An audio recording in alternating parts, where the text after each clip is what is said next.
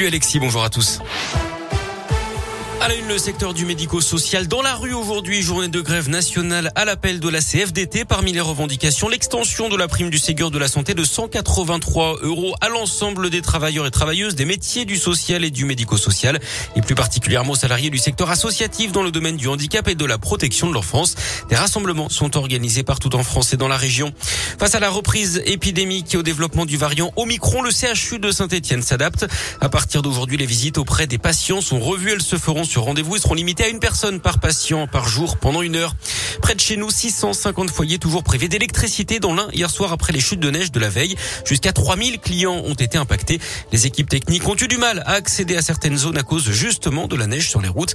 Le courant devrait être rétabli dans la journée dans une dizaine de communes du budget. Des difficultés sur les rails en Auvergne. Quatre syndicats ont déposé un préavis de grève général jusqu'à demain matin. Ils s'opposent notamment à la réduction des effectifs et à la dégradation de la sécurité sur le réseau ferroviaire. Un rassemblement régional est prévu aujourd'hui sur le parvis de la gare de Clermont-Ferrand à partir de 10h30. On reste à Clermont avec la disparition inquiétante d'un adolescent de 17 ans. Il n'a plus été vu depuis dimanche soir quand il est parti de chez lui vers 21h. Il serait parti en pyjama, sans téléphone ni moyen de paiement. Si vous avez des infos, il faut contacter le commissariat de Clermont. Cinq ans de prison, dont un enferme et 375 000 euros d'amende. C'est la peine requise contre François Fillon hier.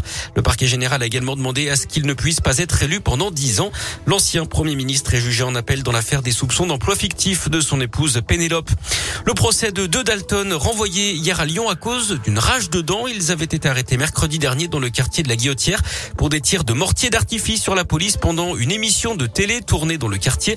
L'un des suspects a refusé d'être extrait de la maison d'arrêt. Le procès est donc renvoyé au 22 décembre. Du sport du foot euh, Lionel Messi, puissance 7. L'Argentin du PSG a remporté hier son septième ballon d'or. C'est un record.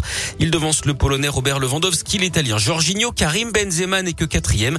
Chez les filles, c'est l'Espagnol Putelias qui a été sacré. Le tirage au sort des 32e de finale de la Coupe de France est un derby pour l'Est Saint-Etienne. Les Verts iront jouer à Lyon, mais à la Duchère, club de National 2.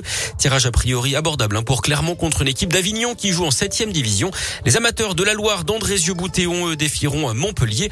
L'OL de son côté rencontrera le Paris FC équipe de Ligue 2. Les matchs se joueront les 18 et 19 décembre prochains. En rugby, ce coup de théâtre à Clermont-Ferrand, Morgan Parra va quitter le club. Le demi de mêlée ne restera pas en Auvergne à la fin de la saison. Il aurait refusé la prolongation de contrat de ses dirigeants. Il serait courtisé par Paris, Toulouse ou encore Toulon. Et puis on termine à table. Le roi du pâté croûte est japonais. Le chef Koei Fukufa a été sacré hier soir à l'abbaye de Collonges près de Lyon. A noter la deuxième place d'un Indinois, Damien Raymond. Il travaille chez Daniel Gobet à Divonne-les-Bains. Voilà en tout cas qui commence déjà à nous ouvrir l'appétit des 6 heures du matin.